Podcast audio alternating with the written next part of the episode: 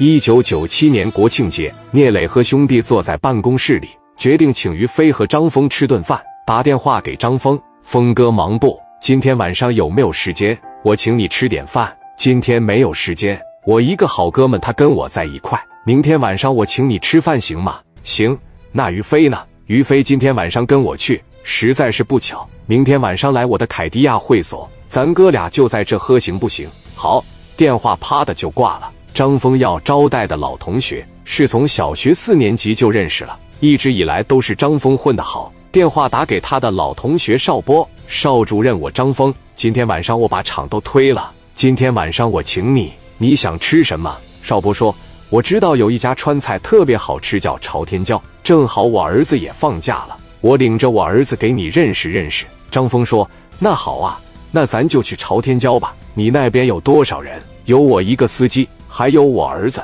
没别人了。那我这边就领着小飞、小明，就咱哥几个在一块喝。三个人直接奔着朝天椒饭馆去了。张峰和于飞在朝天椒一楼等邵波。这时候邵波来到了饭馆，张峰、邵波俩人一握上手，寒暄几句就上楼了。坐在饭店包房里，张峰说：“这小子几岁了呀？四岁了，属小龙的，属小龙的真好。来，让我稀罕稀罕。”小孩直接就来到了张峰的跟前。张峰大大你好，长得虎头虎脑，胖乎乎的，戴个小老虎的帽子。张峰直接给抱腿上，又捏脸蛋，又捏着小屁股，亲了七八口。于飞也很喜欢小孩。张峰说：“能不能让小孩认我当干爹呀？”邵波说：“那有啥不行的？咱俩从小就认识了，都二三十年的关系了。等孩子大一大懂事了，我就让他喊你干爹。等孩子将来结婚了需要用钱的时候。”你这干爹，你可得拿。张峰说没问题。长大了买房娶媳妇买车，我张峰全管了，行不行？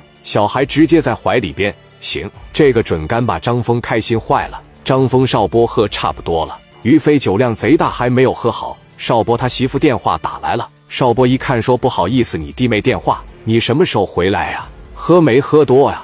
司机跟你在没在一块？司机跟我在一块呢，我没喝多，喝差不多了就回来呗。大姑娘有点发烧，你回来领她上医院里看一看。大姑娘发烧啊，我知道了，我马上回去。我再吃点主食，把杯中酒一干，我就回去，最多半个小时。行，也不着急。孩子烧的不厉害，让小张买点退烧的。行行行，我明白了。电话一撂下，我姑娘发烧了，咱杯里这一口酒喝了，我就回去了。于飞说：“这瓶里边还有三两，咱哥几个一人一两，给他倒满，直接一杯干了，行不行？”把杯中酒啪啪的一倒，几人又干了二两白的，吃了一碗热乎乎的汤面，也就醒酒了。于飞提议，要不你把孩子送回去，咱们上千面迪斯科玩一会，我就不去了。